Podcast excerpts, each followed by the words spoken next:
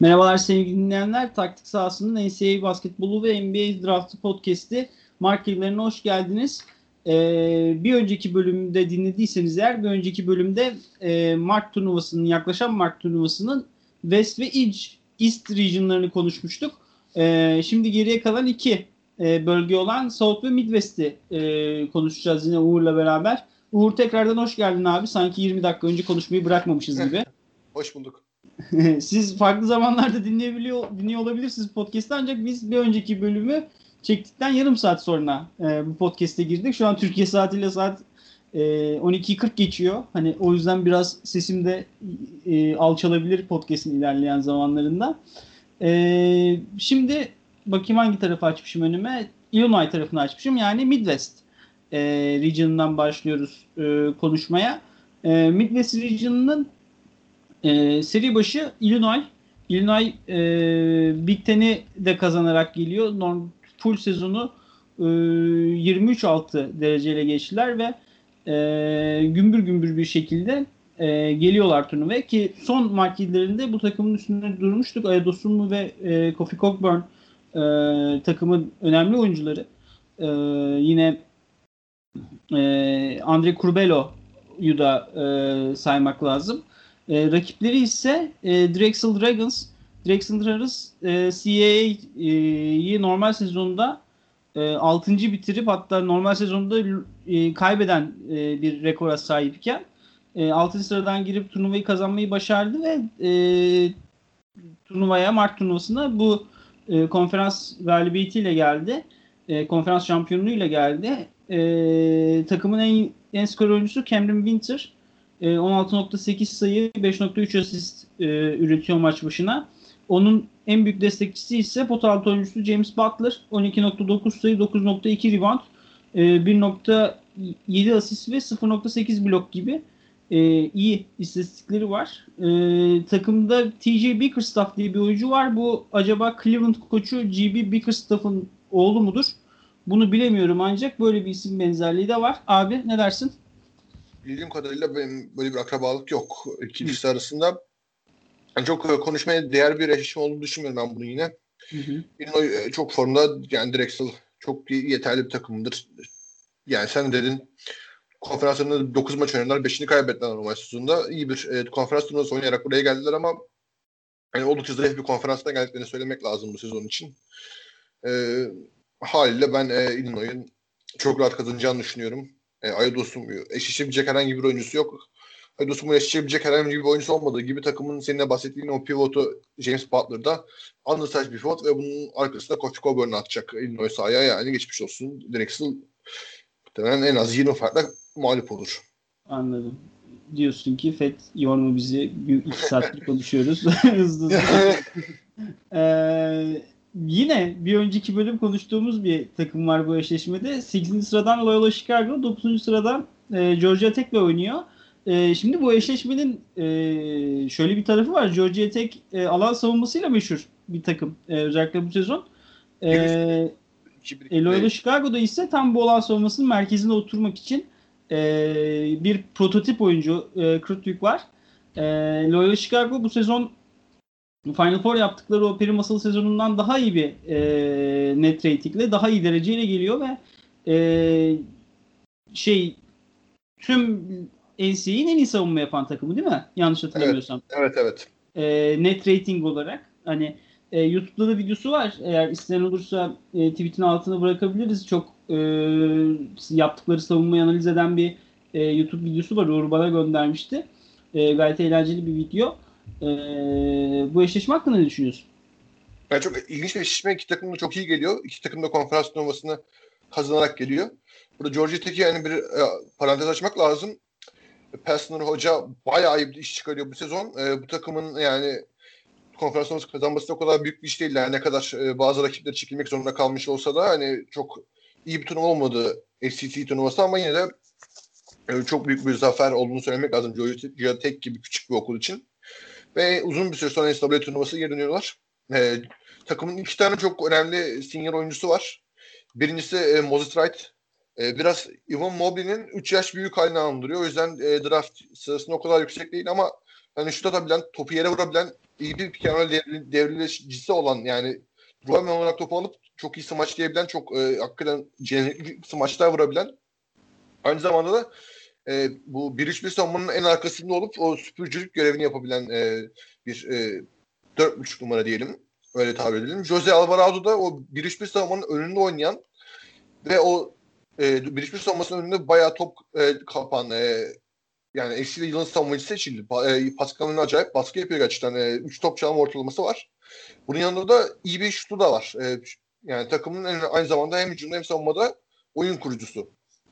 Yine Michael Devoa olsun, Jordan Ashford olsun, bunlar tamamlayıcı olarak takımın önemli parçaları. Michael Devoa iyi bir kanat skoreri, temiz bir üçlükçü. Aynı zamanda fizikli bir oyuncu olduğu için transition'ı topu aldığı zaman çembere lambur umur gidip bitirebiliyor. Bubba Parham yine 6. adam olarak gelip bir spark denilen, o bench'ten gelip enerji katan skorer 6. adam rolünü kotarıyor bu sezon. İyi bir skorer gerçekten, boyu kısa olsa da.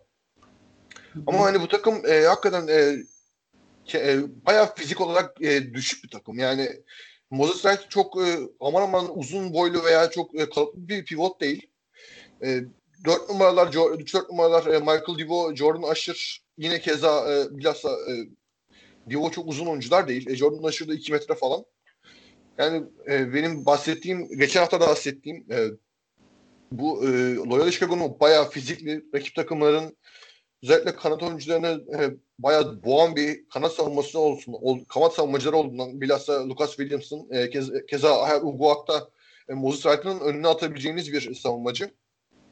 Böyle bir savunma yapısı olduğundan bahsetmiştik. Ve hani takımın Cameron'de, Cameron Kurt'luk atak edebileceği herhangi bir delicisi de yok. Alvarado çembere çok gitmeyi seven bir oyuncu değil. Üçlükle bitirmeyi seven pikenleri veya pasla delmeyi seven bir oyuncu. Bubba Parham yine üçlükle yaşayan bir oyuncu. Haliyle bu takım hani çok Ahel Uğur, Moses Wright'ı savunursa çok Cameron Kurt'luke de rahatsız edemeyecek gibi duruyor. Ben o yüzden Georgia Tech normal şartlarda ilerleyebilecek de olsa bir tur veya iki tur. Bu eşleşmede ben Loyola Chicago'yu bir adım önde görüyorum. Çünkü birincisi iyi pikenleri savunuyorlar. Alvarado'nun orada etkinliğini bitirebilirler. Ahel Uguak, Moses Wright savunabilir birebir de. Ve hücumda da hem zona karşı iyi şutörleri var kanatlardan. İyi pasörleri de var. Orada ortaya girip pasla atabilecek Cameron Kurtluk var. Haliyle ben bir adım önde görüyorum Loyola Chicago'yu. Bu eşleşmenin galibi Illinois'la oynayacak. Sen bu eşleşmenin galibinin seri başı Illinois'a zorluk yaratabileceğini düşünüyor musun? Loyola Chicago'nun da Georgia Tech'in de ben Illinois'a karşı gerçekten maç içinde kalabileceğini düşünüyorum. Bilhassa Loyola Chicago'da Lucas Williamson'ın Ayodos'un savunmasını izlemek isterim. Ama şu da var, yani Illinois Kofi Covern'ın pot altında topu verdiği zaman hem Cameron Kurt'luk hem Moses Wright veya zon savunma yapıyorsa Georgia Tech savunması genel olarak ciddi sıkıntı yaşayabilir. O açıdan Kofi Coburn ne kadar iyi oynayacak o maç, o kritik olacak. Ama bilhassa Loyola Chicago'nun Ayodos'un savunabilecek oyuncularının olması o maçı bayağı, yani olası bir Illinois Loyola Chicago eşleşmesini epey eğlenceli kılacak bence. Anladım. 5-12 eşleşmesinde Tennessee Oregon State'le oynuyor. Oregon State turnuvaya çok garip geldi. Pek tüverkte normal sezonu 10-10'la bitirmişken 6. sıradan turnuvaya girip turnuvayı kazandılar. Son 3 maçlarında UCLA'yı bir play-in takımı 11. Şey için play-in oynayacaklar. Bir önceki podcast'te konuşmuştuk. Oregon'u, onlar da turnuva takımı, ve Colorado'yu yendiler. Takımın en önemli oyuncusu Elton Thompson, takımın sayı ve asist lideri. Takımın en çok rebound olan oyuncusu ise Verit Aletişi. Yani tam söyleyemedim. Aynı zamanda takımın blok da lideri. Maç başına 1.2 top da çalıyor aynı oyuncu. Tennessee ise SEC turnuvasında Alabama'ya kaybetti. Florida'yı yendikten sonra. Takımda Jaden Springer, Santiago Vescovi ve Yves Pong gibi mühim oyuncular var. Bu ESPN analistleri tarafından bir upset ihtimali olarak gösterilmiş. Sen ne düşünüyorsun bu eşleşme hakkında? Oregon State bayağı momentumla geliyor. Ya ben upset olarak hiç görmüyorum bunu. Niye görmüşler ki? Oregon State bir şut takımı. acayip şut sokarak Oregon gibi, UCLA gibi sağlantılı savunma yapan hani defolarından bahsettiğimiz takımları yendiler. Ve bu tek maç gide en sonunda kendilerini turnuvaya attılar. Ki Oregon State sezon başında Pac-12'ın en kötü takım olarak gösteriyordu. Hani bunu da bir yan bilgi olarak vermek lazım. Yani bu takım kağıt üzerinde de kötü bir takım. En azından sezon başındaki durumlara göre. Ama hani ben Tennessee'nin sorunlarına bakıyorum. Tennessee'nin sorunu iyi bir top yönlendirici, iyi bir skorer olmaması bu takımın. Haliyle yani maç içinde ciddi sıkıntı yaşıyorlar. Belli başlı dönemlerde çok skor kıtlığı yaşıyorlar. Hani Keon Johnson o konuda kendi iyi bir skorer olarak gösterebildi. İşte Jaden Springer de yani gidip geliyor arada sırada. Yves Pong iyi bir skorer asla değil. Hani daha çok savunmasıyla öne çıkan bir adam.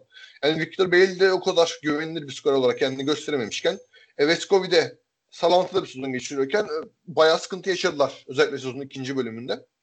Ama bu takım çok iyi bir savunma takımı olduğunu söylemek lazım. Keon Johnson, Jaden Springer, Yves Pong hepsi acayip iyi savunmacılar. Yani ve Ethan Thompson'a birini, takımın öbür şutörü Jared Lucas'a öbürü başka bir savunmacı verecekler ve hani bunları kilitleyerek bence Oregon State'de kilitleyecekler. Ben buradan bir upset çıkacağını sanmıyorum. Anladım. Eklemek istediğim bir şey var mı dair? Takımlara dair?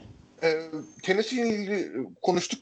Yanlış hatırlamıyorsam Search Akmak'la yaptığımız podcast'te konuşmuştuk. Yani şu takımda elinde hakikaten bir tane daha net bir topla yaratabilen bir kısa olsa bu takım şampiyonluk adayı olurdu ama şu halleriyle ben hani en fazla ikinci turda Oklahoma State'le kafaya maç çıkaracaklarını düşünüyorum. Anladım. İkinci tur hakikaten bu eşleşmenin galibi 2021 NBA draftının birinci sırasındaki, yani birinci sıradan seçilmesi neredeyse garanti olan Kate Cunningham'ın takımı Oklahoma State ve Liberty'nin galibiyle oynayacak. Liberty'de Richie McKee var ve Atlantic Sun konferansının şampiyonu olarak geliyorlar. Tüm sezonu 23-5 derecesiyle geçtiler. Oklahoma State'te ise Kate Cunningham Big 12'de yılın oyuncusu seçilen 3. freshman olmuş olması lazım. O freshmanlardan biri Marcus Smart, diğerinde takımlara bakayım hatırlayabilecek miyim? Çıkaramadım yani. Orada freshman olarak... Trae Young yani değil miydi? Trae Young olmadı mı? Trae Young evet. Trae Young. Aynen. Oklahoma, Alabama'da diye düşündüm yani Trae Young'ı. Aynen. Yani aslında bayağı büyük bir şeyle geliyor. Takımda Isaac Likekele Likely ve... diye okuyorlar. Efendim? Likely diye okuyorlar. Likely mi? Ha. Likely aynen. Aslında yani Afrika bir ismi gibi okunsa daha iyi olur. Kate Cunningham takımın skor lideri, 20.2 sayı, 6.3 rebound, 3.6 asist, 1.4 top çalma, 0.8 blok gibi böyle istatistik kağıdının her tarafını dolduran bir sezon geçirdi. %41 ile üçlük atıyor. Servis yüzdesi çok iyi. Yani birinci sıradan gidecek bir oyuncu. Mart turnuvasında takımını da oldukça iyi bir noktaya taşıdı. Ondan sonraki en süper oyuncusu Avery Anderson 4. O da 12 sayıyla oynuyor neredeyse. O yüzden neyse Liberty hakkında ne dersin? Oklahoma State Liberty eşleşmesi hakkında ne dersin? Ya hakikaten Kate Cunningham çok büyük topçu ya. Yani Oklahoma State'i konuşacaksak da Kate Cunningham'ın ne kadar büyük topçu olduğunu her cümlemizde vurgulamamız gerekiyor. Çünkü yani adam hakikaten Luka Doncic'in bir benzeri. Luka Doncic'in o yaşta yaptıklarının bir benzerini yapıyor. Çok özel bir şut yaratma becerisi var. Çok uzun olduğu için o yani o step'deki eğer eli tutuyorsa geçmiş olsun. Üstte 5 tane 6 tane sokuyor maç içinde. Üçlük yani savunamıyorsunuz. Yani yapabileceği herhangi bir şey yok. Herhangi bir basketbolcunun şu anda NCAA sınırlar içerisindeki yok. Yapabileceği herhangi bir şey o üçlüğe karşı. %43 üçlük atıyor. Ve bunların çoğu öyle boş pozisyonlar, hazırlanmış pozisyonlar değil. Direkt el üzerinden atılan üçlüklerde bayağı büyük bir yüzdeyle oynuyor ve ben böyle bir şut yaratma becerisine sahip bir kısayla veya bir top yöneliciler her ne diyorsanız buna asla karşılaşmak istemezdim. Hani böyle basketbolunda bilhassa maç mühendisinin o momentumu alma işi tek maçlık turnuvada o kadar önemli ki Kate Cunningham bu işi o kadar iyi yapabiliyor ki yani maç içinde tek başına 9-0'lık, 8-0'lık sekanslar yaratabildiği için Bu takım için çok önemli bir oyuncu. Ve ben bu takımın neredeyse hücumdaki her şeyi ve muhtemelen NBA'de draft edilecek takım, Kate Cunningham'ın gireceği takımda Kate Cunningham'ı böyle muamele edecek. Çünkü yani bu kadar iyi şut yaratabilen, hem fizik olarak çok kuvvetli olup çemberiyle floater'ı bitirebilen, hem bu kadar iyi şut yaratabilen, hem pas özelliği olan böyle bir oyuncuyu başka şekilde değerlendiremezsiniz. Yani basketbola ihanet olur. Eğer devam edeceksek, aşağıda oynayacaksak Avery Anderson bu sezon ciddi bir çıkış içerisinde. Sezonun ikinci yarısını süper oynadı. İlk 5'e yerleşti. Geçen sezonun ilk 5 oyuncusu değildi. Çok özel bir skorer olduğunu söyleyebiliriz. Kendi şutunu yaratabilen yine bir başka combo guard. Çemberde gidebilen, çok atletik, çember atak edebilen bir combo guard her şeyden önce. Ve Kate Cunningham'ın da en büyük yardımcısı hücumda. Likely daha çok için savunma tarafında etkili olan bir oyuncu. Switch yapabilen, 1-2-3-4 savunabilen, çok fizikli, çok yani hakikaten üst vücudu kuvvetli, şişmiş bir oyuncu. Birazcık sakatlıktan sonra, sakatlık dönüşü yani düşüktü form durumu. Hücumda çok kötü şut atıyordu, işte çok kolay şutları kaçırıyordu vesaire, ama yine de o da fena bir grafik çizmedi son turnuvada. Konferans turnuvasında yani. Takımın pivotu Caleb Boone benim çok beğendiğim bir oyuncu. Yani en azından bu takım için ideal bir oyuncu. Alçak posta verdikleri zaman hücum üretebiliyor. Çok iyi bir reboundçı olduğunu söylenmez ama box out yapan bir şekilde reboundcunun, yani savunma reboundında güvenebileceğiniz bir oyuncu box out yapmasına. Çok atletik bir oyuncu yani. Pick and roll oynayabiliyor, pick and roll bitirebiliyor Kate Cunningham'le beraber. Ve bunun yanında da iyi bir blokçu aynı zamanda. Ki bu da önemli çünkü hani zaman zaman bu takımın kısaları, hem Avery Anderson hem Kate Cunningham çok iyi savunmacılar değiller. Orada bir takım düştüğü an Caleb Boone'un orada bir bekçi olarak arkada bulunması bu takım için önemli bir durum. O yüzden Caleb Boone'u da bu takım için önemli bir silah olarak ekleyebiliriz. Matthew Alexander-Moncrief yine takımın bir diğer önemli oyuncusu, bir diğer isim olan oyuncu, en azından Kanadalı bir oyuncu. Kanada alt yaş milli takımlarının daimi üyesiydi. Hem U17 hem U19 oynadı yanlışım yoksa üst üste 2 sene. O da açıkçası bu takımda çok kendini bulamadı. Çünkü o da topu elinde isteyen, o üçlünün içinde iyi bir yaratıcı olan ama çok iyi üçlük atamayan bir 3.5 numara diye tabir edebileceğimiz bir oyuncu. Kate Cunningham biraz rol çalmış oldu ondan. Onun tam olarak maksimumunu göremiyoruz ama yine de zaman zaman alçak postuna gidebiliyorlar. Bir tercih eşit bulduğu zaman. Parmak hassasiyeti gayet iyi olan bir skorer diyebiliriz. Hani yine bench'ten getirdikleri oyuncular, tamamlayıcı oyuncular diye tabir edebileceğimiz kısa Bryce Williams 2 numara, iyi bir savunmacı. Topa baskı yapan, top çalabilen bir oyuncu. Hala yani çok komple bir takım Oklahoma State. Biraz tecrübe problemi yaşıyorlar. Takımda tecrübeli senior diyebileceğimiz tek oyuncu Bryce Williams. Ama onun haricinde kolej basketbolunun belki de en iyi oyuncusuna sahipler bu sezon. Daha doğrusu en iyi şutörüne, en iyi şut yaratabilen oyuncusuna sahipler.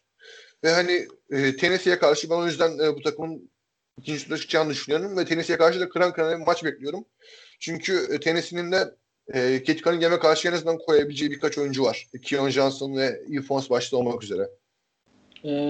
Peki şeyi soracağım sana. İşte bu şimdiye kadar konuştuğumuz kısımda favorin Illinois mi, yoksa Illinois'ın hani Loyola Chicago, Georgia Tech tarafında yıpranıp Tennessee ya da Oklahoma State'e bir şans çıkarmasını bekliyor musun? Valla ben olası bir Oklahoma State eşleşmesinde Oklahoma State kazanırsa şaşırmam. Öyle söyleyeyim yani. Mesela Illinois kimi savunacak abi Kate Cunningham'e? Çok zor. Yani o yüzden bayağı büyük bir hücum performansı gerekiyor ki Illinois maçı kazansın. Midwest tarafının ikinci yarısına geçerken Uğur, ben sana şunu soracağım. Louisville dışarıdayken Syracuse niye içeride?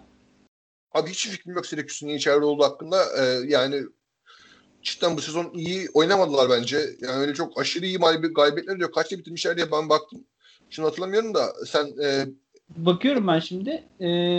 Syracuse işte ACC konferansında bildiğiniz üzere konferans içi derecesi 9-7. Genel derecesi 16-9. Konferans 8. olarak bitirdiler ve ilk turda Virginia'ya elendiler.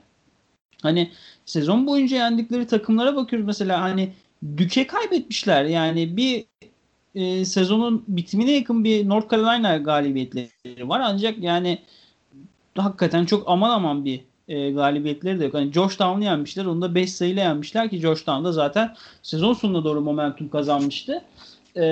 Yani bir de 11. seri başı olarak girmişler. Yani hakikaten Uğur senin dediğin kadar varmış grupta.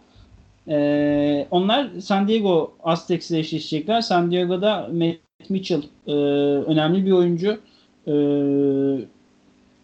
Ve yanlış bilmiyorsam bu takım şeyin en fazla rebound alan takımı.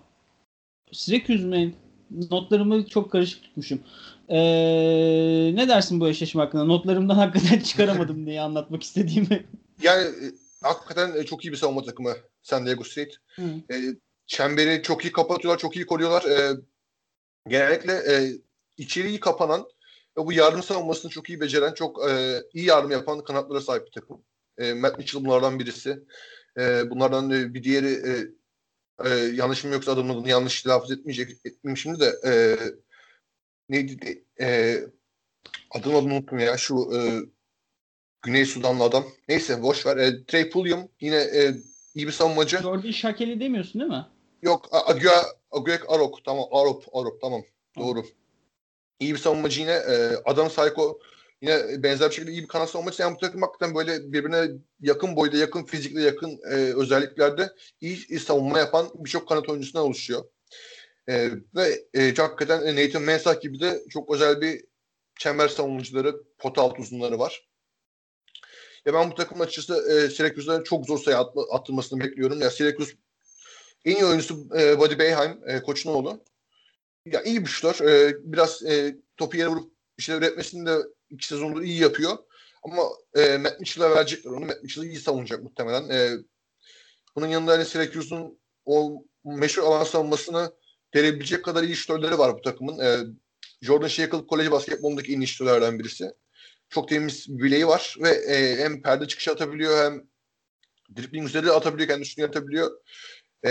Yani hakikaten komple bir üçlük atıcısı. Matt Mitchell yine iyi bir orta mesafeci, dribbling üzerinden bir şeyler üretebilen bir kanat skoreri. Yani bunlar varken ben San Diego State'in açıkçası bu maçı çok rahat kazanmasını bekliyorum. Hiç 6-11 upset işine falan girmeyeceğim. Ben San Diego State'in çok rahat kazanacağını düşünüyorum. Çünkü Syracuse kötü bir takım. Yani kötü basketbol takımı.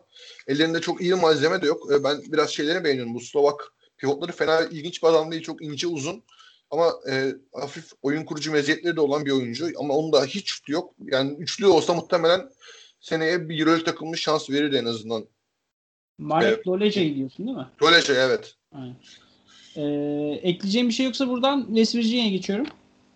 Bir de şey diyeyim, takımın bir kısası var Joseph Girard diye. Enteresan bir adam. Böyle üstte 2-3 üçlük sokarsa o belki işte biraz değiştirebilir. Eli tutumu atıyor çünkü bu sezon iyi oynamadı gerçekten sezonki kadar ama gerçekten eli tutumu atan bir adam. Kısası Joseph Girard III. Anladım. West Virginia 3. seri başı olarak giriyor turnuvaya Midwest tarafından.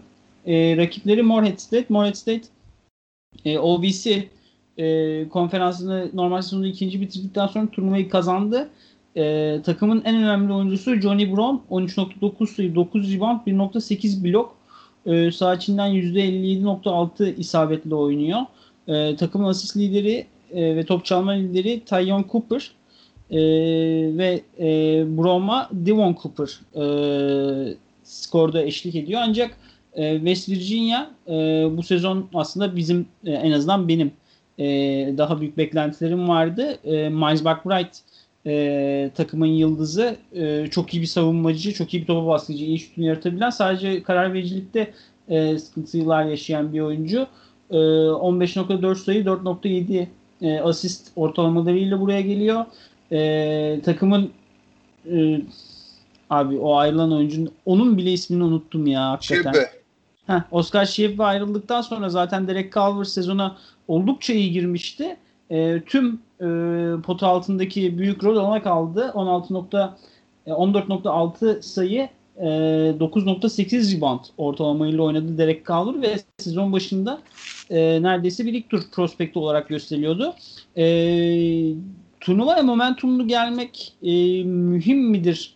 bu kadar mühim midir bilmiyorum, ancak West Virginia son 4 maçın 3'ünü kaybetti, ancak kaybettiği takımlar Baylor ve Oklahoma State.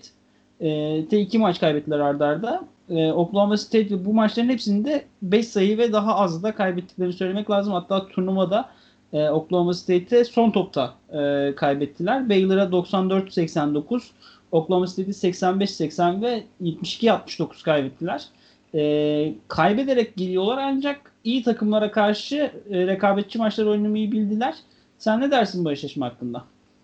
Ben Morat'ı hiç izlemedim, hiçbir oyuncusunu da tanımıyorum ama West Virginia'nın da böyle bir upset'e kurban gideceğini hiç sanmıyorum. Çünkü iyi top oynuyorlar ya. Ya bu takım Baylor'a karşı hakikaten çok temiz top oynadı. Yani kaybettiler abi, Baylor'a kaybetmek dünyanın en normal şeyi. Tess Sherman yanıyor resmen. Onu söylemek lazım. Çok özel bir şutör olduğunu zaten biliyorduk. Bu sene her türlü çıkıp sokuyor. Dribbling üzerinden sokuyor, perdeden çıkıp sokuyor. Bir şekilde transition'a sokuyor, yani sokuyor da sokuyor hakikaten.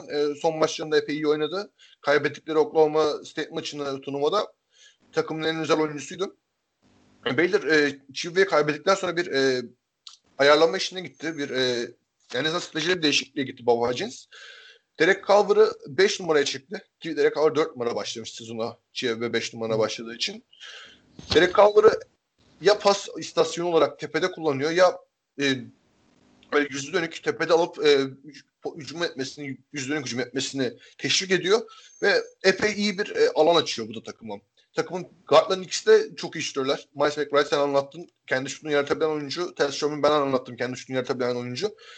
Yine takımın tamamlayıcı oyuncularından Sean McNeil özel bir şutör. Bu sezon iyi top oynuyor gerçekten. Her türlü şut sokabilen yine Tess Sherman'la benzer karakterde bir oyuncu. Takımın yine tamamlayıcı kanat 3-4 numara savunabilen oyuncular ki Babacins bayılır böyle combo forvet savunmacı oyunculara, rebound da oluyorsa. Emmett Matthews o açıdan iyi bir sezon geçiriyor. Çok sert bir oyuncu. İyi bir reboundçı olduğunu söyleyebiliriz. Aynı zamanda biraz şutu da var. Keza Jalen Bridges de o açıdan kendini biraz geliştirdi ve sezonun ortasına itibaren kendi rotasyonunu buldu. Bir freshman olmasına rağmen. O daha iyi bir şutör Bridges şeye göre, Emmett Matthews'a göre. Ama onun yaptığı işlerde Matthews kadar keskin yapmıyor. O kadar keskin bir savunmacı değil. O kadar keskin bir reboundçı değil.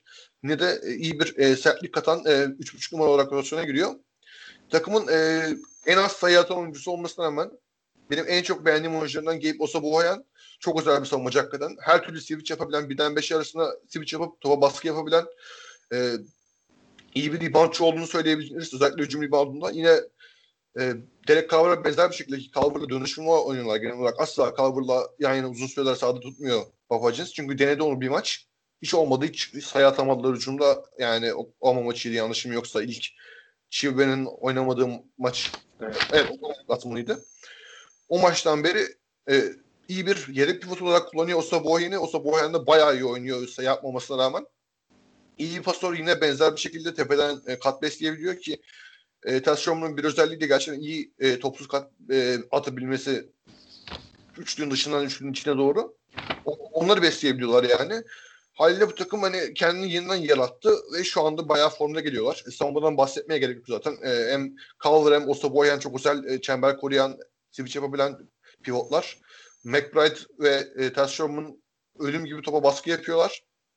Haliyle bu takım bence Moretti State'den yani hiçbir şekilde yakınlaşmasına izin vermeden geçer. Ama San Diego State maçından benim şüphelerim var. Çok güzel maç olacak bence.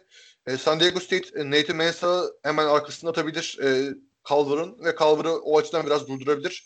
Keza Matt Mitchell'ı savunma konusunda Emmett Matthews ne kadar başarılı olacak ciddi bir soru işareti.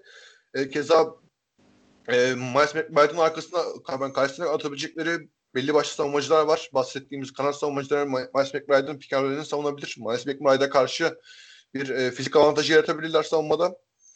Ve hani o yüzden bence çok çetin bir maç olacak ve ben hani ne yalan söyleyeyim San Diego State'i bir tık daha yakın görüyorum ikinci turda ama bu West Virginia kötü bir takım olduğu için değil, San Diego State'i çok beğendiğim için.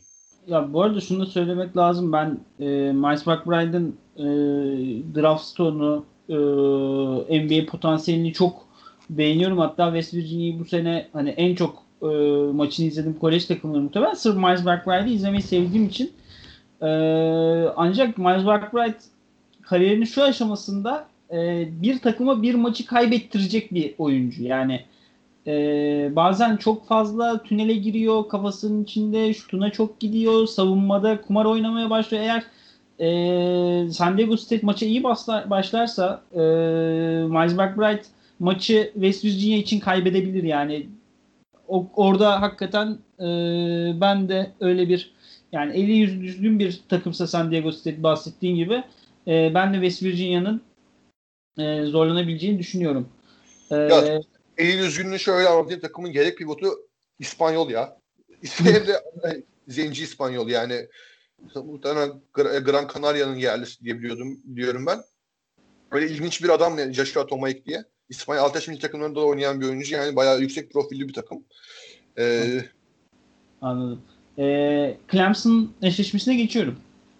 Bu eşimi atlayabiliriz direkt. Çok kötü eşleşme ama geçelim.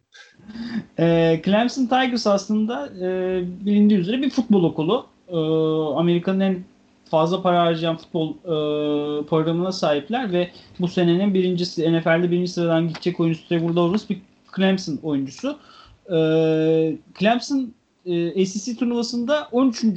seri başı olarak giren Miami'ye elendi. Ve son topta elendiler ve son maçlarına baktığımız zaman az önce ne kadar kötü bir basketbol takımı olduğundan bahsettiğimiz Syracuse'la kaybettiler 10 sayı farkla. SEC'de sezonu normal sezonu 16-7 ile geçtiler. 5. olarak geçtiler ancak turnuvada erken elendiler. Rakipleri Rodgers ise bu geçen sene bizim bayağı açık dalga geçtiğimiz takım mı? Evet. Podcast'te yani onlar da çok aman aman inanılmaz bir basketbol şeyi değil. Programı değil.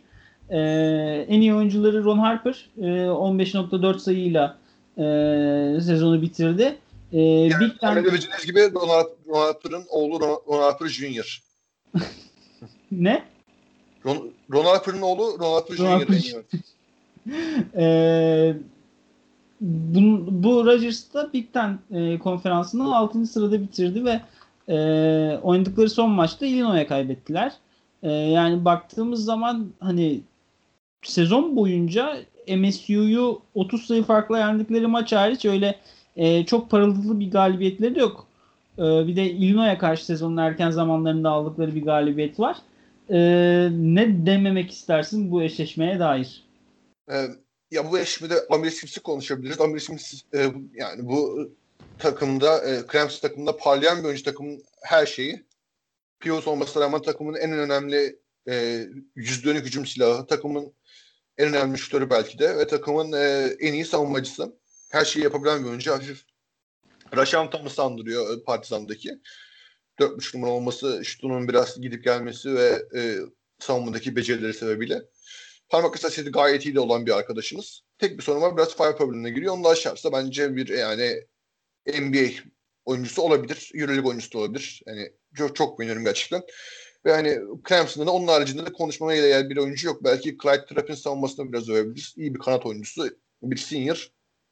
Ama yani iyi savunmaktan başka da pek bir şey yapamadığı için onunla dair de söyleyebilecekleriniz bu kadar olur. Bunun yanında Rodgers sezona iyi girmişti. Yetenekli kadroları var gibi gözüküyordu. Clemson'ın aksine yetenekli kısaları var gibi gözüküyordu. Yani Ron Harper Junior izlemesi çok keyifli bir oyuncu hakikaten. Onu söylemek lazım burada. Amir Simson'a sövdüysek. İyi bir atlet. Hakikaten acayip smaçlar basan bir oyuncu. Yani Ron Harper Dunk diye YouTube'a yazarsanız birkaç tane güzel seyirlik smaç çıkıyor karşınıza. Ama ya Rodgers'ın neredeyse tüm oyuncuları sezonun ikinci yarısında bir düşüşe geçti. Takımın senior oyuncusu, takımın en tecrübeli 4 yıllık oyuncusu Geo Baker kötü bir sezon geçiriyor. Ve hani bu kötü sezon geçirmesi de sezonun ikinci yarısında artık tepe yaptı. Pek katkı alamamaya başladılar. Takımın iyi bir pivotu var esasında eşleşebilecek Amir Simpson ile Miles Johnson. Çok iyi bir çember koruyucu ama Amir Simpson yüzdönük hücumuna karşı ne kadar etkili olur onu hiç bilemiyorum. O biraz soru işareti olma yani. Maçın en kritik eşleşmesi de bu olacak muhtemelen.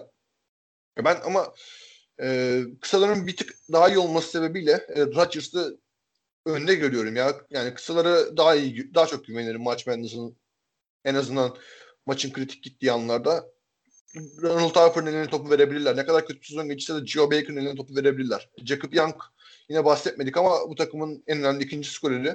Ben çok beğenmiyorum kendisini ama yani en azından belli bir seviyede deliciliği olan ve belli bir seviyede şut olan bir guard. Yani bunlara sahip oldukları için ben bir tık öne görüyorum Rodgers'ı. Peki bunlardan herhangi birinin Houston'a sorun çıkarabileceğini düşünüyor musun? Ya yok ya, Houston'u yenmek için belki Amir Sims'in kısa devrimleri sıkıntı çıkarabiliyordu. Çünkü Houston'a kısa devrimden uzunluğa genelde sıkıntı çıkarıyor. Takım acayip bir hedge'le kısaya salladığı çıktı tüm kenarlarda ama biraz da Rodgers çıkarsa ben çok denenebileceğini sanmıyorum Rodgers'ın Houston savunmasına. Hı hı. Midwest tarafının son eşleşmesinde 2 numaralı salibaşı Houston, ki bir önceki podcast'te konuşmuştuk Houston'ı. Eğer merak ediyorsunuz açık dinleyebilirsiniz. 15. numaralı salibaşı Cleveland State'de oynayacak. Ben şey soracağım. Norris Cole Cleveland State çıkışlı mıydı? Kim? Norris Cole. Norris Cole'lu Cleveland State çıkışlı mıydı? Evet. Ha. Horizon konferansında şampiyon olarak geldiler. Tüm sezonu 19-7 ile geçtiler. Baktığımız zaman hani sezon boyunca sadece bir tane ranked takımla oynamışlar. Ohio State'le ve o maç ortada geçmiş olmasına rağmen artık o maçın üstünden aylar geçmiş. Ohio'ya mesela başka bir turnuva takımı Ohio ya 50 sayı farkla maç kaybetmişler. Yani biraz onları turnuvaya konferans şampiyonlukları taşımış. Houston ise işte Quentin Grimes, Dejan Jeru, hani bir önceki podcast'te de uzun uzun konuşmuştuk Houston'a dair. Sen Cleveland State'in Houston'a karşı herhangi bir sıkıntı yaratabilmesini bekliyor musun? Ya ben şunu bahsedeyim. Cleveland State'in asistan koçu Duru Joyce'muş. Biliyor musun Duru Joyce'u? Bilmiyorum vallahi. Ya bir Almanya ligi esasında efsanesi diyebileceğimiz bir oyuncu ve LeBron'un lise takım arkadaşı. O LeBron, Romeo Travis ve Duru Joyce bir üçlü iyi bir lise basketbolu efsanesi. Cleveland şehrin tabii. LeBron Cleveland'da olduğu için. O yüzden hoş bir nostalji olmuş. Cleveland, this is for you falan demiş Duru Joyce şampiyon olunca konferans turnuvasında. Ben çok severim Duru Joyce'u hakikaten. Oldenburg döneminden olsun, sonrasında Bayern Münih'e kadar çıkmıştı. Bayern Münih'in 16-17 sezonunun olması lazım. O açıdan hocamı severim. Asistan koç olarak kariyerinde inşallah head coach olarak da görürüz buralarda diye derim ama hani Cleveland State'in üstüne karşı, üstünün o boğucu savunmasına karşı yapabileceği ne kadar bir baskı var onu bilmiyorum. Cleveland State şunu yapıyor, çok iyi yapıyormuş. Ben biraz çalışmıştım podcast öncesi çok bilmediğim takımlara. Cleveland State ilgimi çekti sırf Duru Joyce'un orada asistan koç olduğunu bildiğim için. Acayip bir top kaybı üretim takımıymış. Ve tempo üzerinden sayı üretiyorlarmış. Yani takımın yarı sahada öyle aman bir tehdit yok gerçekten. Mesela bir önceki takım sen şeyden bahsettin. Abilene Christian'dan bahsettin. Absit yaparken onların iyi bir pivotu var demiştin. Topu atabilecekleri yarı sahada. Bu Cleveland State takımında böyle bir oyuncu pek yok benim gördüğüm kadarıyla. Ama takımda çok fazla topçalan birçok oyuncu var ve çok fazla topça kaybı ürettikleri için buradan bir şeyler çıkarabiliyorlar. Öte yandan üstünde müthiş bir transition takımı. Acayip geri koşuyorlar. Dejan Jeru hakikaten transition'da tek başına duvar gibi top kapıyor, işte pas arası yapıyor, blok yapıyor mu? Yani hakikaten Houston'a o kadar kolay değil sayı atmak transition'dan ki Houston çok top kaybeden bir takımda değil. Haliyle ben Houston'un tempoyu vermezse böyle aman Cleveland State çıkar 3-4 tane üçlük atmazsa maç başında yani Houston'un elinde de hakikaten Quentin Grimes müthiş geliyor. Şeyin turnuvasının son maçında, final maçında Memphis'e karşı 2 tane en üzerinden üçlük attı. Olmayacak şekilde hakikaten şeyler soktu. Houston Memphis'i eleyerek buraya geldi. Akabin yani şunu da bahsetmek lazım. Dejan Jeru belki de son bir aydır kolej basketbolunun en iyi iki yönlü oyuncusu. Yani belki yani tabii o kadar geniş kapsamlı düşünmedim bunu ama bir aydır çok acayip bir formda oynuyor gerçekten. Bir NBA prospektli bu takım 2 sene önce yine bir maç menüsü turnuvasında epey yükselirken sonra Jordan Poole'un üçlüyle kaybetmişlerdi. Hatırlıyorsun Poole'un acayip üçlüyle. O takımın bir 6. adam olarak NBA'si son yükseltmişti. Tabii artık yaşı 2 yaş daha büyük. 23 yaşına geldi vesaire ama yine de bir NBA prospektli olarak yani tekrar kanıtlayabilir. Çünkü kolej basketbolundaki en özel savunmacılardan birisi. En özel topa basan, en özel paskanla kovalayan savunmacılardan birisi. Her şeyi yapıyor sahada resmen. Hem çember koruyan hem top kapabilen hem top yönlendirebilen hem bu sefer üçlükle sokabilen falan bir oyuncu olduğunu düşünürsek, fiziğinin ne kadar büyük olduğunu düşünürsek yani 1.96 boyu var bir numara için acayip bir fizik. Kendisini tekrar NBA scoutlarının adına sokabilir. Haliyle ben en üstünün çok sevdiğim bir takım. Buradan çıkacağını düşünüyorum. İnşallah hapset giderse de yani üstüne gitmez. Başka kötü sevmediğim takımlar var. Üstün maç mühendisine renk katan bir takım 2-3 senedir. Keza aynı şekilde Clemson'ın veya Rodgers'ı da eleyeceğini düşünüyorum. Houston'un. San Diego State Houston maçlarına muhtemelen savunma basketbolu sevenler bir orgazm yaşayarak basketbol zirvesine ulaşır o maçta yani. Midwest tarafında bitti konuşacağımız eşleşmeler. Senin buradan favorin kim? Şimdi Illinois var, Houston var. İşte San Diego State'den bahsettik. West Virginia fena takım değil ve Kate Cunningham var. Ve aslında birçok da 32 turu eşleşmesi upset adayı var. Favorim kim burada? Illinois mı? Valla ben eğer Houston Illinois eşleşirse Houston'un Illinois'u yeneceğini düşünüyorum. Ayodosuma'ya Dejon Jaru'yu verecekler. Pick and roll'lerde Kofi Coburn'e karşı bayağı vurup kırarak Kofi Coburn'u bir şekilde ben potadan uzaklaştırabileceğini düşünüyorum Houston'un. Yani en azından güveniyorum Gresham'a, Gorham'a falan. Adamların bir antrenman keşfini gördüm. Yani güreş antrenmanı yapar gibi toplara atlıyorlar. Loose ball'lara falan atlıyorlar. Yani hakikaten vurdulu kırdılı bir takım. Çok faal de yapmayı seven bir takım bu açıdan. Yani smaç içimizde faal yenileyip hakikaten Coburn'un kafasına girebilirler. Ben o yüzden Houston çıkarsa Houston'un Illinois'u yenebileceğini düşünüyorum ama hani Houston'un hem San Diego State hem West Virginia'ya karşı ne kadar avantajı var onu bilmiyorum. Çünkü West Virginia'nın da San Diego State'in de Quentin Grimes'i karşılatabileceği birkaç iyi savunmacısı var. Hazırlayabileceği ve hani Popagins'in ben üstüne karşı böyle tuzaklarıyla falan o tam sağ baskısıyla biraz top kaybına zorlayabileceğini, üstünün kontrolünü kaybetmesine sebep olabileceğini vesaire düşünüyorum. Yani o yüzden Houston çıkabilirse bir şekilde Elite 8'e Illinois'a karşı favori ama öte yandan onların yolu da o kadar rahat değil. Anladım. Buradan South Region'a geçiyoruz ve podcast dizimizin son grubu ve yine de 8 eşleşme konuşacağız. Seri başı Baylor bu tarafta Hartford'la oynuyor. Hartford American East konferansını kazanarak geldi buraya. Ancak American East konferansında normal sezonda 4.'üydü. UMBC'ydi. UMBC'de yanlış hatırlamıyorsam 2 sene önceki sürpriz takımlardan biri olması lazım değil mi? Aynen öyle. Virginia'ya elenenler miydi? Evet. 16'dan gelip bir yere yani. Aynen. Onlar konferansın seri başıyken Hartford kazanarak Mart turnuvasına kendini atmayı başardı. Takımın en skorer oyuncusu guard Austin Williams, pot altında Miroslav Staff diye bir uzunları da bulunuyor. Ancak Baylor tüm sezon 22-2 ile geçti. Yine ya Sör Çakmak'la konuştunuz ya biz ikimiz konuştuk. Yani üstüne konuştuğumuz bir takımdı Baylor. Jared Butler geçen maçını izledim ben bunu tamam. Masiotik Texas Tech'e karşı oynadıkları maçı izledim geçen. Gerçekten dışarıdan şut bulabilen bir takım. Jared Butler, Masiotik ve senin favori oyuncun Jonathan Chachua bu takımın kadrosunda bulunuyor. Baylor ve Hartford hakkında ne dersin? Ya Hartford'u ben yine izlemediğim takımlar arasında. Hı. Sadece Tracy Carter'ın enteresan bir oyuncu olduğunu biliyorum. Hartford'un kısası oyun kurucusu. Hı. Yani çok fazla top çalan, yanlışım yoksa Hartford'un top çalmada sezonun rekorunu ne kırmış. Enteresan bir oyuncu yani. Kısa boylu top çalan böyle bıdı bıdı çembere gidebilen bir kısa var.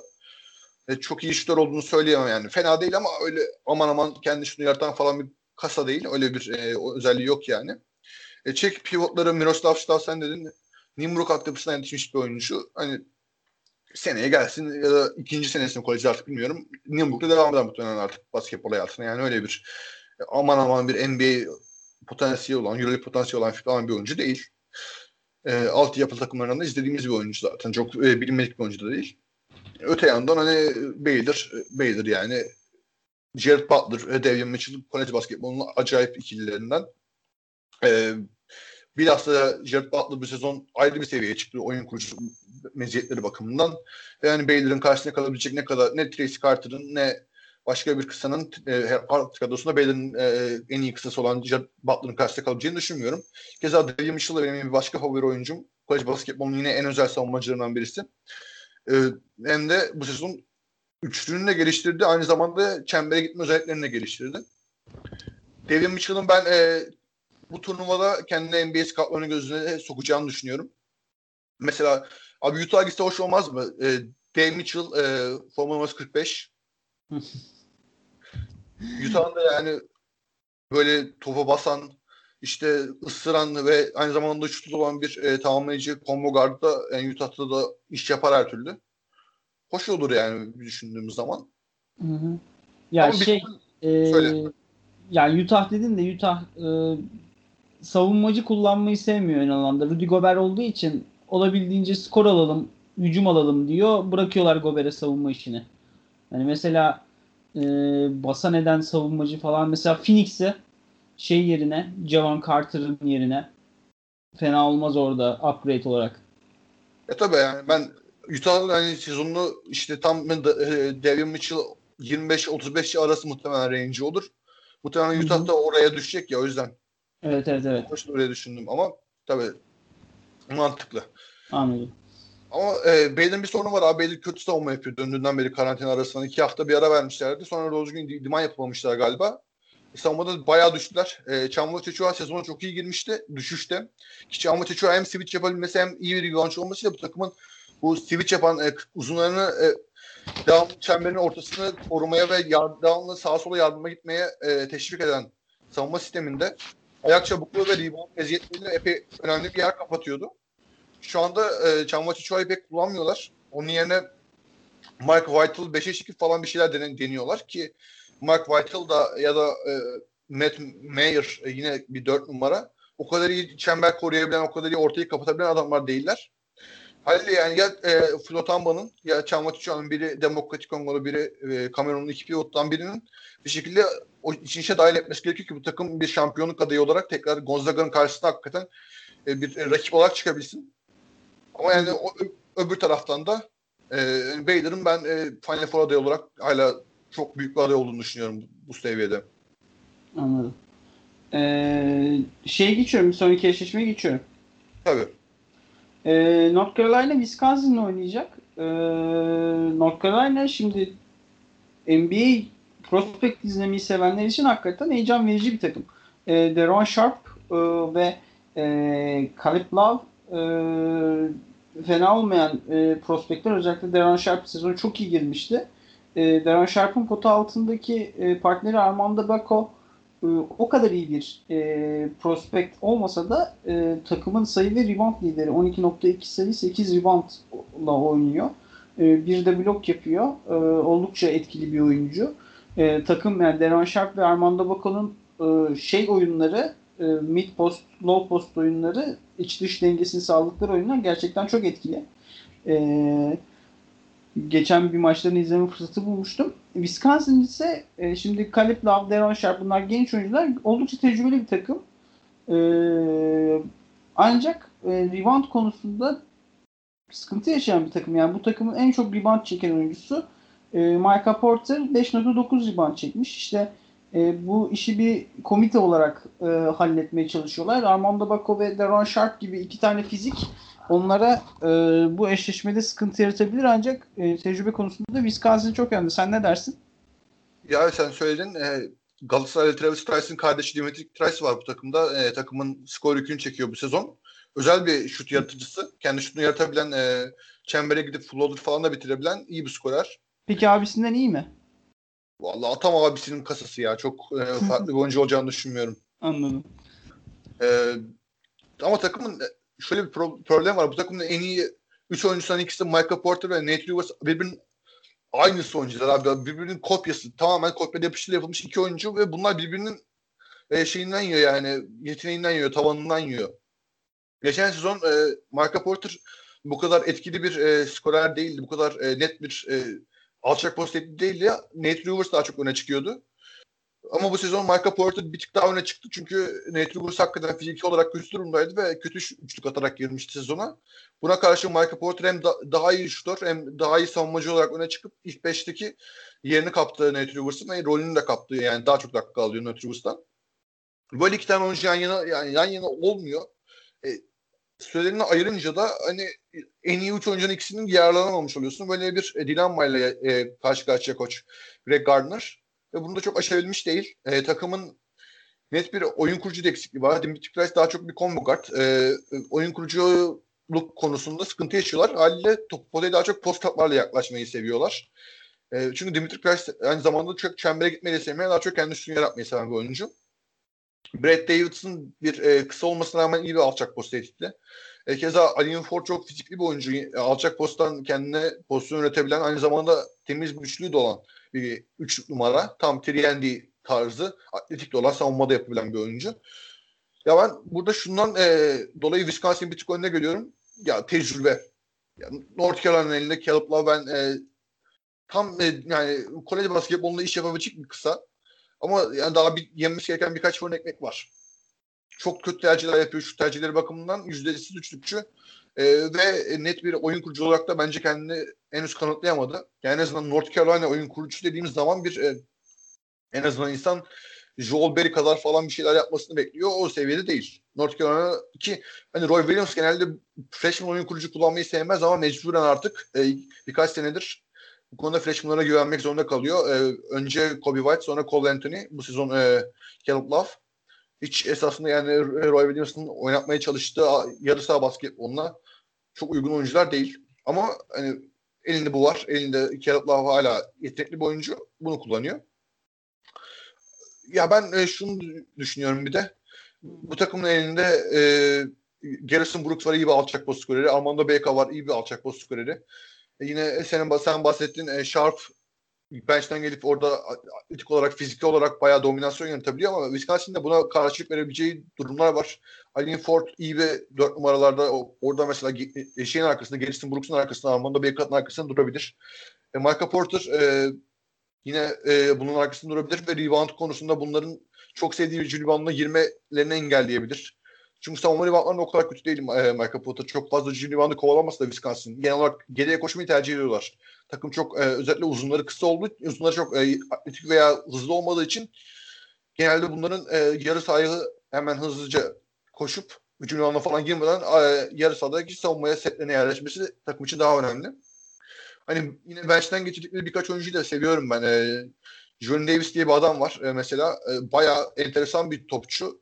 Tam İsviçre çakısı dedikleri tipten 1-2-3 oynayabilen, top çalabilen, topa baskı yapabilen, çembere girebilen, üçlüğü olan falan bir yani çok yönlü bir oyuncu. Hafif D'Anthony Melton'un iki tık aşağısını andırıyor ki çok da genç bir oyuncu, daha 19 yaşında. Hı hı. İlk sezonda yani.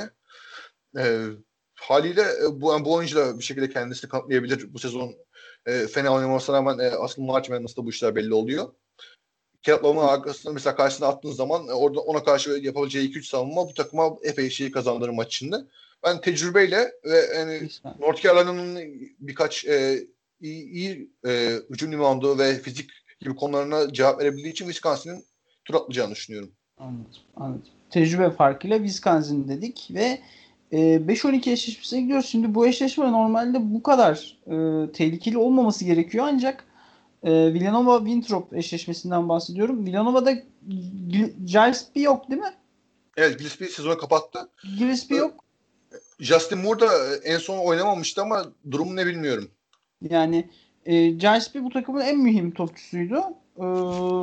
Ve yani şu an neredeyse sadece Jeremy Robinson'ın eline bakıyorlar. Yani sakatlıktan sonra mesela son 4 maçın 3'ünü kaybederek geliyorlar. Butler'a, Providence'e ve Georgetown'a kaybettiler. Hepsi yakın mağlubiyetler olsa da kaybederek geliyorlar. Karşıdaki takım Winthrop ise Big South'u süpürdü bu sene. Bu sezon oynadıkları 24 maçın 23'ünü kazandılar.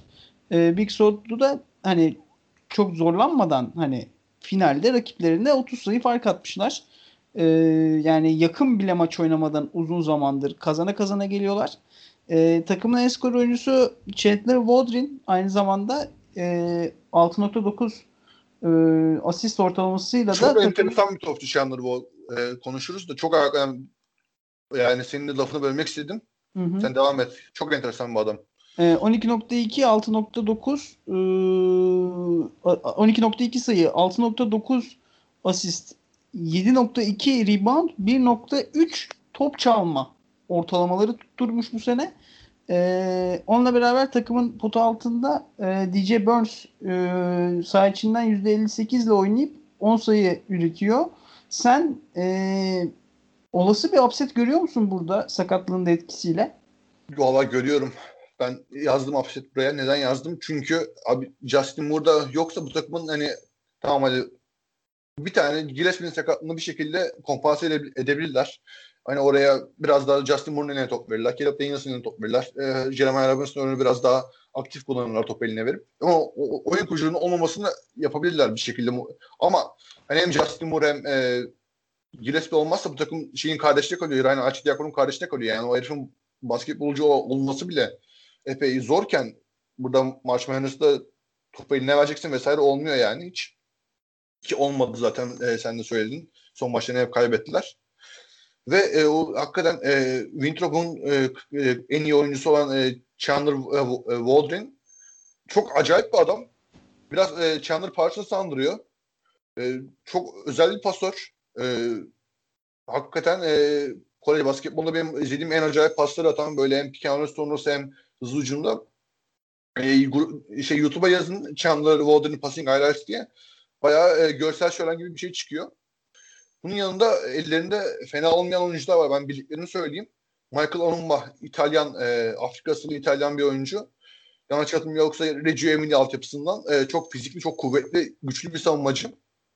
Biraz üçlüyü geriledi bu sezon. İyi atamamış yani. Ben bakıyorum bu adamı bildiğim için takip ediyordum istatistiklerini. Bu sezon o kadar iyi istatistikler yapmadı ama atletik ve güçlü, kuvvetli bir oyuncu olduğu için o Villanova'nın iyi şut atan kanatlarının peşine takmak isteyebileceğiniz bir adam. Keza takımın ilk 5 gardı çok istatistik yapmıyor ama Kyle Zunic Avustralya'da. Avustralya alt milli takımlarından beri benim takip ettiğim enteresan özellikleri olan iyi pick and roll yönlendiren ama çok da başka da bir şey yapmayan, etliye karışmayan bir oyun kurucu. Ben hani bu takımın iyi bir hücum takımı olduğunu düşünüyorum. Kevin Trop geleneği olan da bir okul. Yani neredeyse her sene kendisini March Madness'ta gören bir okul. Ve bu Villanova'nın hücumundaki sıkıntılarını bayağı kendileri lehlerine çevirebileceklerini de düşünüyorum. Halde ben buraya upset yazdım. Anladım. Buradan en garip isim eşleşmesine geçiyoruz. Yani takımların isimleri olarak 4. seri başı Purdue Boilermakers, 13. numaralı seri başı North Texas Mean Green'le oynuyor. North Texas hakkında biraz araştırma yaptım. Agresifliğiyle, agresif savunmasıyla bilinen bir takım. Takımın en iyi oyuncusu Javion Hamlet 15.0 sayı ortalamasıyla oynuyor. Saha içinden %43 ile oynuyor. Bir garda göre oldukça iyi bir sayı ortalaması var.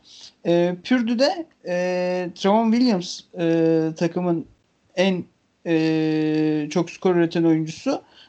Zekedey bench'ten geliyor olmasına rağmen az oynuyor olmasına rağmen iyi saha içi yüzdesi, iyi sayıları var. Yine işte Sasha Stefanovic işte Sırp isimli Amerikalı şütör.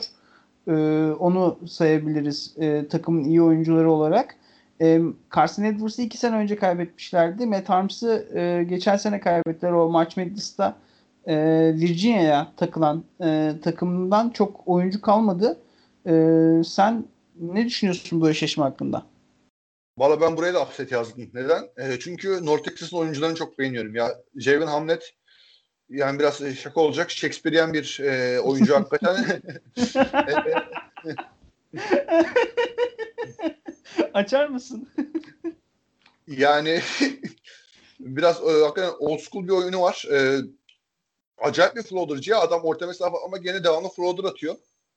Ve acayip bir son level atmıyor. Öyle bir parmak arası sersilikte ben en son hakikaten NBA seviyesindeki oyuncularda gördüm. Çok değişik bir meziyetli var hakikaten o floater meziyeti. Bunun yanında pump fake'leri kullanıp kendisine pozisyon açabiliyor. Çok atletik bir oyuncu olmasına rağmen. İyi bir orta mesafe oyunu var. Ve hakikaten iyi de bir pick and roll pasörü. Çok gerçekten çok yönlü, çok tamam, her oyunun her alanına katkı veren net bir lider oyun kurucu. Takımın pivotu Zachary Simmons, epey fizikli, uzun boylu ve bir şekilde çember koruyabilen bir oyuncu. Bu önemli bir şey. Çünkü Pürdu'nun en iyi oyuncusu Trae Williams bir pivot ve çok fizikli, alçak baslı top almayı seven, orada rakip uzunları döverek sayı atmayı seven bir oyuncu. Ona karşı bir kozları var Zachary Simmons. Eğer bir şekilde North Texas Jayon Hamlet'in güzel bir güne denk gelirse hakikaten burada Purdue'yu yenebilir. Çünkü Purdue ne elinde çok özel bir kısa var. Saça Stefanovic fener bir adam değil ama asıl özelliği topsuz oyunda iyi bir şutör olması.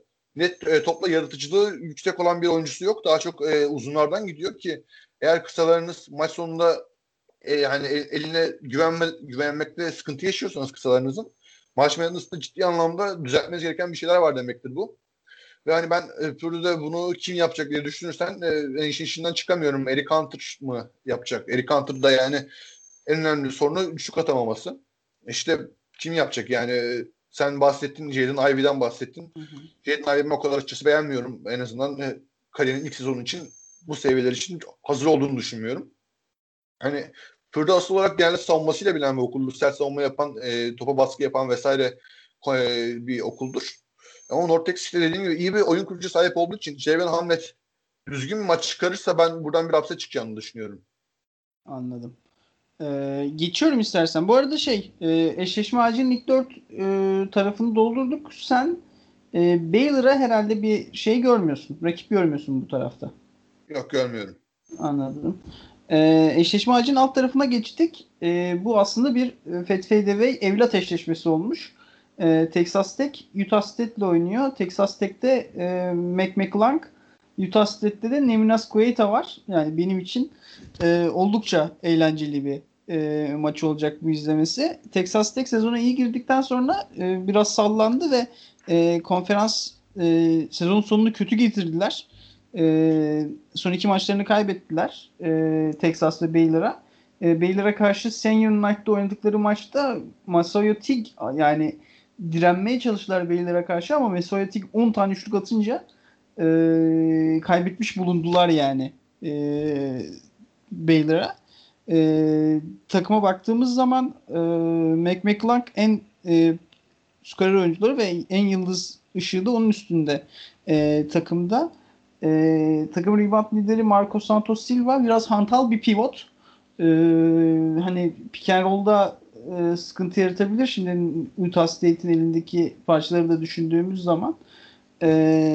Bununla beraber Utah State kısmına geçtiğimiz zaman bu takımda uzun zamandır bir NBA prospekti gözüyle bakılan Neminas Quaita var ve takımın skor, rebound, sahiçi isabet, blok, süre her şeyinde lider. Takımın yıldızı konumunda. 3.2 blok ortalamasıyla oynadı bu sene ve kariyer sezonlarından biri.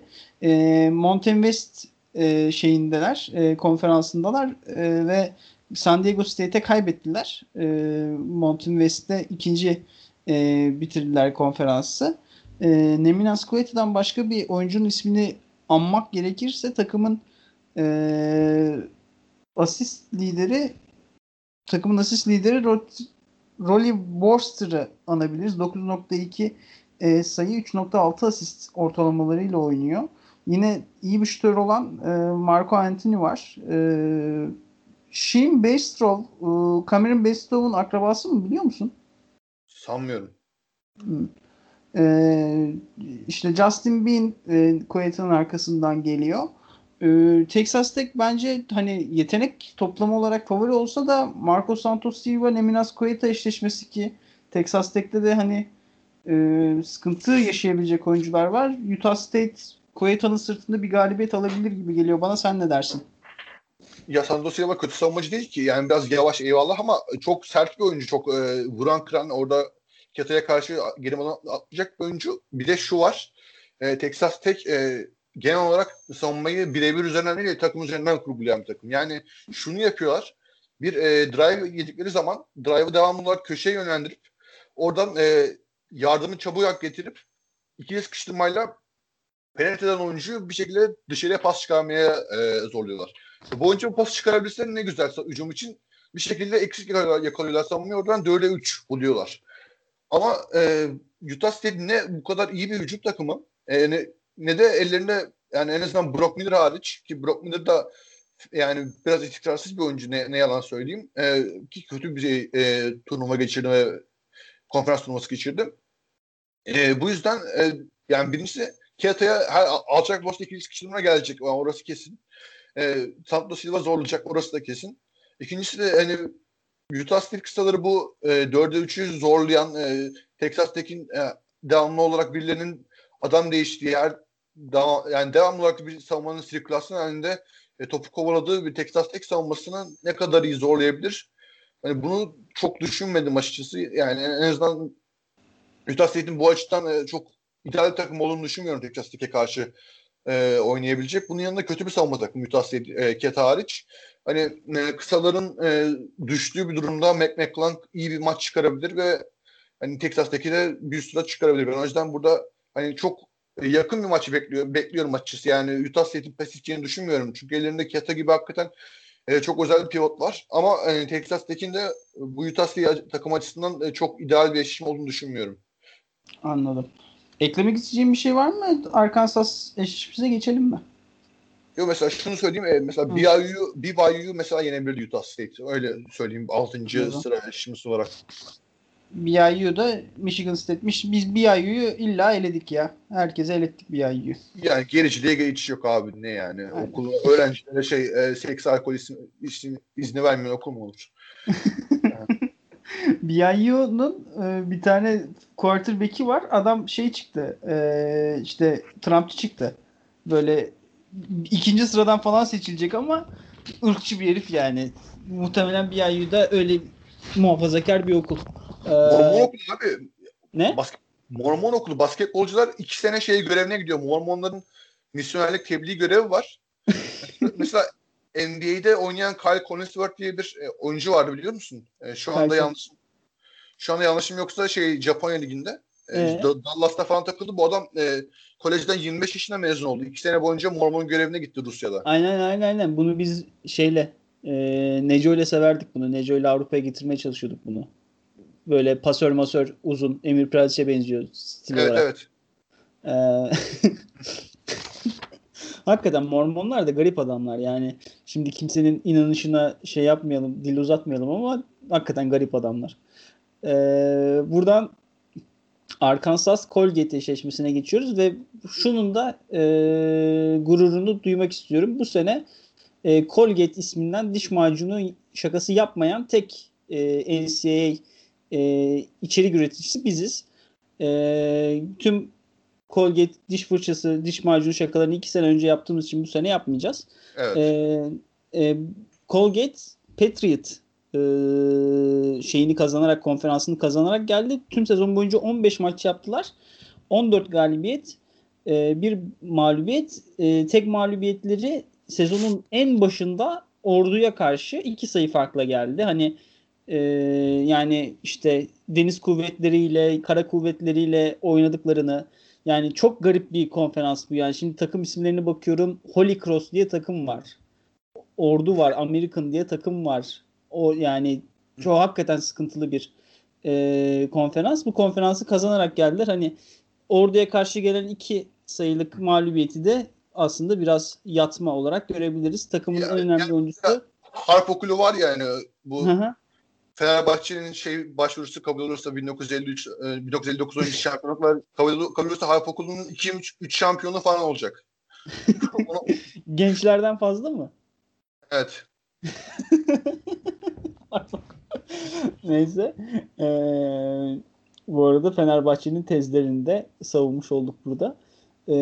Jordan Burns en önemli oyuncuları 17 sayı 5.4 asist ortalamalarıyla oynuyor. Arkansas ise son Top 25 listesinin 10. sırasındaydı. Bu tarafa 3. seri başı olarak girdiler. Normal sezonu 22-6 olarak geçtiler. Uzun zamandır maç kaybetmiyorlardı. Yani sezonun ortasında bir savruldukları 5 maçta 4 mağlubiyet aldıkları bir dönem oldu ancak uzun zamandır iyi durumdalardı. Ancak oynadıkları son maçta LSU'ya kaybettiler. Takımın en önemli oyuncusu olarak Moses Moody'yi göstermek mümkün. Sen ne düşünüyorsun Arkansas Colgate eşleşmesi hakkında? Ya abi ben Eric Musselman'ı görünce hakikaten Hikmet Karaman'ın BS'yi görmesi gibi hocam benim hocam diyorum yani. Çok büyük hoca ya hakikaten oynattığı basketbol olsun, oyunculara yüklediği güven olsun. Arkadaşlar gerçekten çok enteresan bir takım. Takımın en iyi oyuncusu Moses Moody. Sen Moody'yi NBA gözüyle izledin mi hiç? Ona gibi bir şey söylemek istemezsin. İstersen ben geçeceğim direkt. Abi geçelim, ben cümle kuracak halde değilim çünkü. Yani Moses Moody hakkında birkaç fikrim var ama tamam, peki, şey kalmadı yani. Peki o zaman ben bahsedeyim. Moses Moody çok özel bir kendi şunu yaratabilen, savunma verimliliğinde de epey yüksek olan, yani savunmada da bir şeyler üretebilen, sana verebilen, switch yapabilen, 2-3-4 numaraları savunabilen ve zaman zaman 4, zaman zaman 2 numara oynayabilen, böyle Eric Musselman'ın pozisyonlar arası geçişkenliğin çok yüksek olduğu hücum sisteminde kendisine ciddi bir yer bulmuş bir 3&D diye tabir edebileceğimiz bir skorer. Çok net şutu var. Kendi dribbling üzerinden yaratabiliyor. Perdeden çıkıp atabiliyor. Ve Arkansas genelde 4 kartla sahada kalmayı tercih ediyor. Veya 3 kartla. Moses Moody takımın en önemli skoreri dedik. O olmazsa J.D. Notay takımın en önemli ikinci skoreri. Bench'ten getiriyorlar genelde. Ve sahada bulunduğu her 2 dakikada bir şut deniyor. Potaya atıyor. Yani bu top kayıpları, faullar falan sayılmadan bile acayip bir usage rate. Ama yani ona böyle bir yeşil ışık vermiş Eric Musselman ve 6. adam skorer olarak J.D. Notay'ı kullanıyor. Bunun yanında takımın başka diğer kısaları da hakikaten enteresan adamlar. Jalen Tate, üçlük atmak hariç sahada aklınıza, hayalinizin gelebileceği her şeyi yapabilen, her şeyi de yani 10 üzerinden 6.5-7 falan yapabilen böyle enteresan bir oyun kurucu. İyi bir pick-and-roll yöneticisi çünkü boyu uzun, sağ görüşü iyi. İyi bir savunmacı, 1-2-3 savunabiliyor. O yine bahsettiğimiz çok kartlı sistemin bir önemli dişlisi. Ve Justice Smith'ten bahsetmek lazım. Sen o 5 maçın 4'ünü kaybettiler dedim bir ara. Hı-hı. O ara Justice Smith'in oynamadığı araydı. 4 maç oynamadı Justice Smith. O ara dağıldılar. Justice Smith bu sene yani rolünü kıyaslamak gerekirse Kokoşko'nun Fenerbahçe'sindeki Veseli gibi falan oynuyor. Öyle bir 4 numara. Biraz topu yere vurabiliyor. Birebir de atak edebiliyor. İyi pasör. Acayip atlet yani. Hücum reboundu sonra putback falan basabiliyor ki. Yani hücum libanına devamlı all-in giriyor. Her türlü hücum libanına atlıyor, zıplıyor. Bunun yanında fena olmayan bir floater oyunu var. Pikano sonrası kısa devreli floater atabiliyor. Savunmada da yine devamlı switch yapabildiği için ve çember koruma özelliği de olduğu için çok atlet bir oyuncu çünkü. Takımın için epey tutkal görevi gören bir oyuncu. Keza takımın ilk beşinin Moses Moody'nin yanında 2-3 beraber oynadıkları Davante Davis'i ben epey beğeniyorum. İyi bir freshman. Çok iyi bir savunmacı. Üçlük atmak dışında o da neredeyse her şeyi yapabiliyor. Ya bu takımın oyuncuların özelliklerini anladığımız üzere bir tane büyük sıkıntısı var, o da üçlük. Yani Moses Moody hariç topu kimin eline verecekler veya Jaden Otay hariç. Onların birebirine çok kalıyorlar maç sonlarında. Bu ideal olabilir de olmayabilir de Moses Moody yani genç bir oyuncu, bir freshman ve bir Kate Cunningham değil. Yani yalan söylemeyelim burada. Belli başlı savunmaları olan bir oyuncu. Mesela turnuvadaki Missouri maçını ben izledim. Moses Moody'yi kilitlediler resmen. Önüne çok iyi bir savunmacı olan Drew Smith'e attılar. O maçı Jaden Otay'a aldı. 30 sayı atıp. Ama her gün, her akşam bu performansı çıkıp ortaya koymayabilir. Bir diğer sorun da takımın bir pivot sıkıntısı var. Zaman zaman Justice Smith'i pivota çekip 4 kart artı Justice Smith oynuyorlar. Ama hani bu çok kuvvetli pota altı olan takımlara karşı. Mesela Ohio State'e karşı ki yani, turnuvada Series 6'sinde Ohio State oynayacaklar.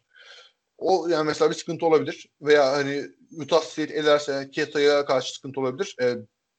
Takım pivot esasında Jalen Williams sezon başında ama saçta sakatlandı. Doğru düzgün forma giyemedi vesaire.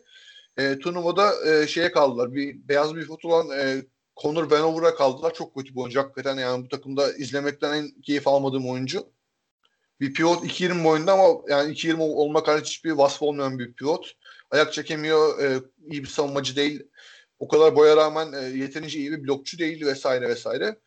O yüzden yani bu takımın bu pivot sıkıntısının Jaden Williams ki sağlıklı olacağı söyleniyor. En son haberlere baktığımda dönüp iyi bir çünkü hem şutu var Jaden Williams'ın, hem iyi bir çember koruyucu, hem reboundlarda katkısı önemli. Jaden Williams sağlıklı bir şekilde dönerse ben bu takımın önünün açık olacağını düşünüyorum ve bence Ohio State'den daha iyi bir takımlar. Yani orada Baylor'ın karşısına çıkabilirlerse Elite Eight'te. Ben yani arkadaşlarınızı çok beğeniyorum. Sabah kadar övebilirim. O yüzden ben senin de daha fazla tutmamak için geçerim. İleriki turlarda inşallah konuşmaya devam ederiz arkadaşlarınızı. Anladım. Buradan şeye geçiyoruz. Florida Virginia Tech eşleşmesine geçiyoruz. Şimdi Florida'yı şöyle övebilir. Florida'da cidden izlemelik birkaç tane topçu var.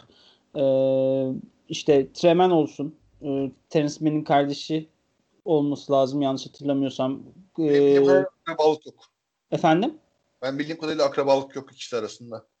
Vallahi ben de çok yani Scott Lewis var. O da iyi bir prospect.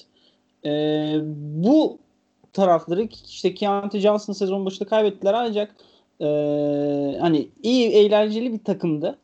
Ancak sezonun sonunu inanılmaz getirdiler. Yani inanılmaz kötü getirdiler. Onu söylemek lazım. SEC'de sezonu 5. bitirdiler ancak oynadıkları son 4 maçta bir galibiyet alabildiler. O galibiyet Vanderbilt'e karşı o da 6 sayıyla ve Vanderbilt SEC ile sezon sonuncusu oldu. 3 galibiyet alabildi tüm sezon boyunca. Geçen sene işte Nesmith'i de kaybettikten sonra NBA'ye normal sezonu 14-9 geçtiler. Yani en son Tennessee'ye kaybettiler. Çok iyi durumda gelmiyorlar.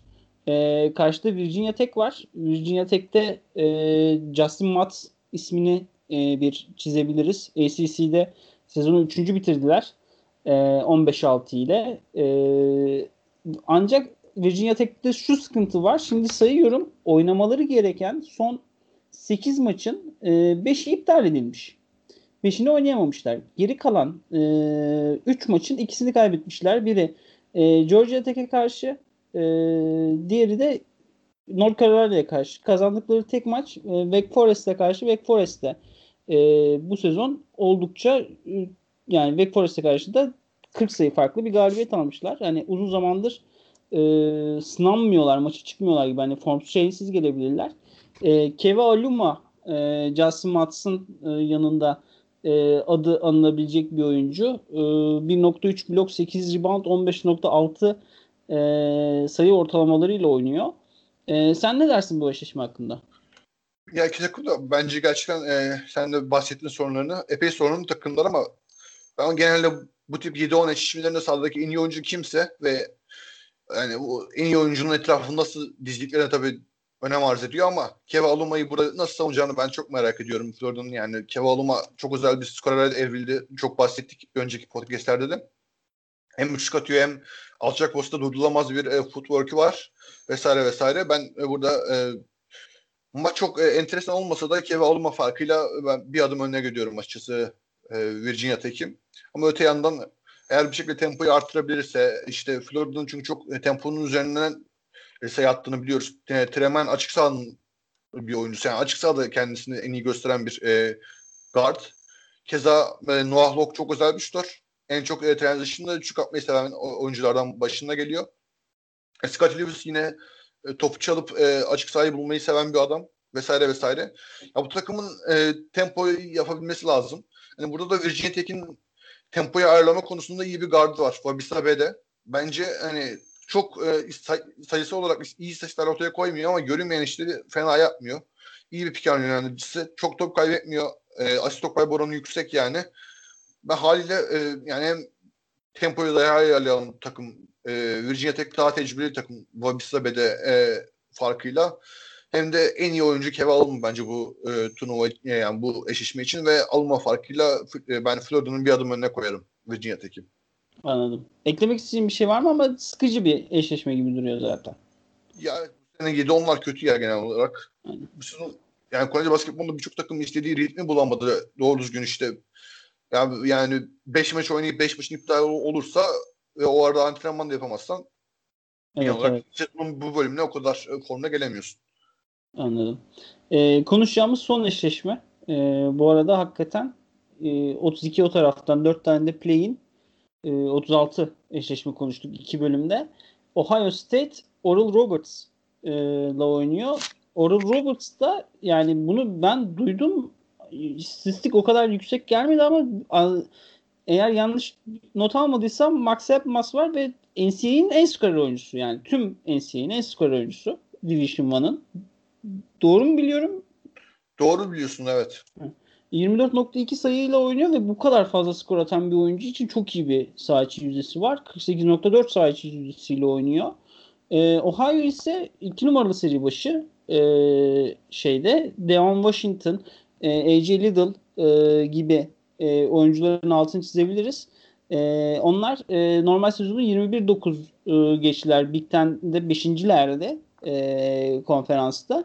Oynadıkları son 4 maçın 3'ünü kazandılar. En son oynadıkları maçta Illinois'a. Ki Illinois'da az önce konuştuğumuz Midwest konferansının seri başı, 1 numaralı seri başı. Onlara 3 sayı farkla kaybettiler. İşte Michigan gibi, Purdue gibi turnuva takımlarını yenmeyi başardılar. Sezonun bir önceki sekansında ardarda 4 mağlubiyetleri var. 4'ü de turnuva takımlarına karşı. Bu 2 numaralı seri başları arasında en zayıf halka onlar gibi geldi benim gözüme, ne yalan söyleyeyim. Hani Oral Roberts'a karşı bir upset hani beklemiyorum. Oral Roberts çünkü hani kötü bir konferansta olmasına rağmen hani South Dakota, North Dakota gibi bir fikstürleri olmasına normal sezonu 16-10 geçebilmişler Summit'te. Ancak işte sonra turnuvasını kazanmışlar. Konferans turnuvasını kazanmışlar. Sen ne dersin bu eşleşme hakkında? Ya evet, sen de bahsettin. Max Epmas çok özel bir şutör, çok özel bir skorer. Yani rakamları da kendini açıklıyor zaten. Bizim burada çok hakem kesmemize gerek yok.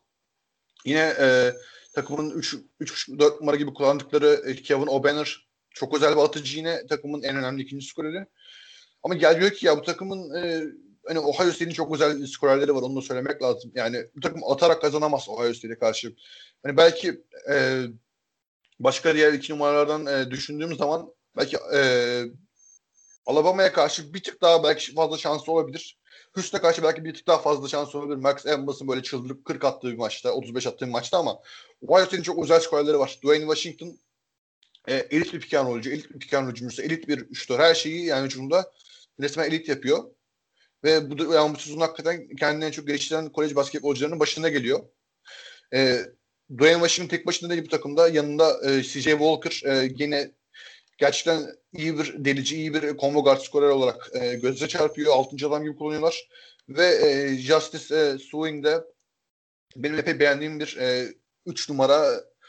Çembere yakın oynamayı seven ama epey kuvvetli olup alçak posttan falan bayağı durdurulamayacak, bazen skorlar üretebilen bir oyuncu.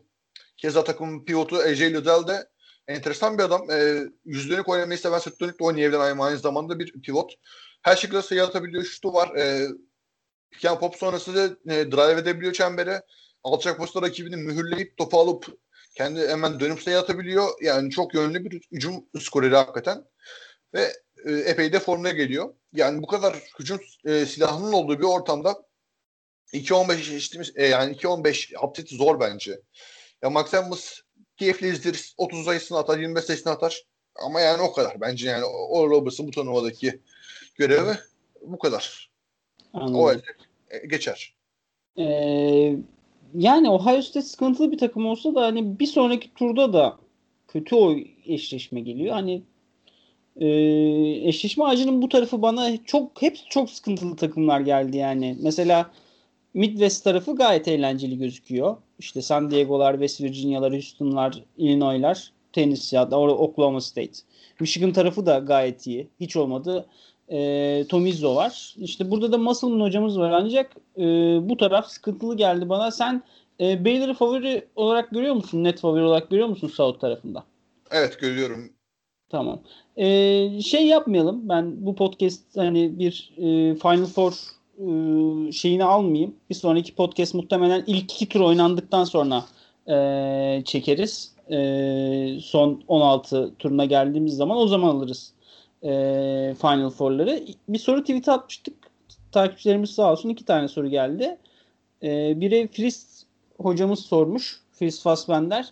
North Carolina Virginia Texas'tan hangisini tutalım, hangisi daha çok ilerler demiş. North Carolina şimdi konuştuk.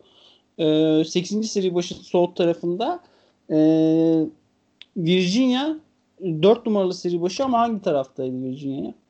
Virginia ilk konuştuğumuz tarafta Gonzaga. Evet, Gonzaga'nın tarafında 4 numaralı seri başı. Hani Gonzaga'yla 16 turunda eşleşiyorlar. Onların çok ilerlemesi mümkün değil. Diğeri de Texas. Texas'ta East tarafında 3 numaralı seri başı. Ben Texas derim buna. Sen ne dersin? Ben Texas derim. Yani Texas'ta Final Four'a yolluyorduk neredeyse. Isaiah Livers'ta sakat kalırsa yani. Anladım. Anladım. Yani bu arada bu mentionlaşmanın altında Frist Hoca'nın hoş hesabı bloklu ancak kitli ancak takip edenler Frist Hoca'nın işte gençlik hezeyanlarından gönül ilişkilerine kadar birçok ayrıntıyı öğrenebilirler. Ethem Kırcalı sormuş. Demiş ki birçok soru sormuş. Michigan Livers sakatlığı sonrası şansı nedir demiş. Konuştuk bunu. Hani Rivers'ın kapatmadığı için turnuvayı hani ne kadar etkileneceği. Hani ilk bir turda maç dinlendirirler. İlk iki maçta da o kadar sıkıntı olmaz diye konuşmuştuk. Son 8'e kadar da çok ciddi bir rakipleri yok. Hani Colorado, Georgetown, Florida State ve UNC Greensboro tarafındalar. Hani bu yandan bakarsak çok bir sıkıntı yaşayacaklar gibi durmuyor Rivers tam şekilde oynayana kadar. Sleeper'lar kimler demiş. Yine bunları da konuştuk. Sleeper'ı hani 12, 11, 12 yani 11'den daha aşağı olup galibiyet alabilecek takım olarak tanımlayıp UNC Greensboro, MSU bakıyorum tekrar listeye. Bu iki takım olarak söyledik. Santa Barbara'yı saymış mıydık? Ben saymadım ama gerçekten birçok analist Santa Barbara'yı Creighton'a karşı bir avantajlı pozisyonda görüyor. North Texas'ı saymıştık. Winthrop adaylardan biriydi. Ben Utah State konusunda beni ikna ettin hakikaten. Hani sleeper adaylarımız bunlar. NBA skatları hangi oyuncuları izler? Bunları ben bir de Grand Canyon'ı belki yani en azından çok fantastik bracket'lar doldurmayı sevenler Grand Canyon yazabilir. Ben iki uzunluğundaki film Alessandro Lever, Aspion Scott ikisi de çok büyük topçular. Yani ne tarafta? Grand Canyon ne tarafta? West'te Gonzaga'yla aynı tarafta yani Iowa'yla oynayacağı turda. Tamam. En ilk konuştuğumuz kısım olduğu için artık Grand Canyon falan çok silindi kafamdan. Ethem Kırcalı yine NBA skatları hangi oyuncuları izler demiş. Bunu hani ben özellikle hani draftta şeyimiz olduğu için gördükçe anmaya çalıştığım isimlerini. Hani podcast'i zaten buraya kadar dinlediyseniz zaten bu sorunun cevabı da podcast'in içinde vardı. Bakıyorum yeni soru var mı? Yok. Abi 3 saati geçtik toplam kayıtta. 3 saati geçtik. Çok teşekkür ederim. Bana katıldığın için yeniden. Dinleyicilerimize de eğer 2 bölümde de buraya kadar dinledilerse çok gerçekten canlı gönülden teşekkür etmek istiyorum. Muhtemelen Swiss 16 öncesi bir kayıt daha doldururuz. Hani Mart turnuvasının nereye kadar geldik, bundan sonra neler olabilir, parlayanlar. Yani yine turnuvayı coverlamaya çalışırız. Eklemek istediğin bir şey var mı? Yok valla ben teşekkür ederim bu kadar. 3 saat boyunca turnuvasına değindik. Dinlediğiniz için tekrar teşekkürler. Bir sonraki bölümde görüşene dek hoşçakalın. Hoşçakalın.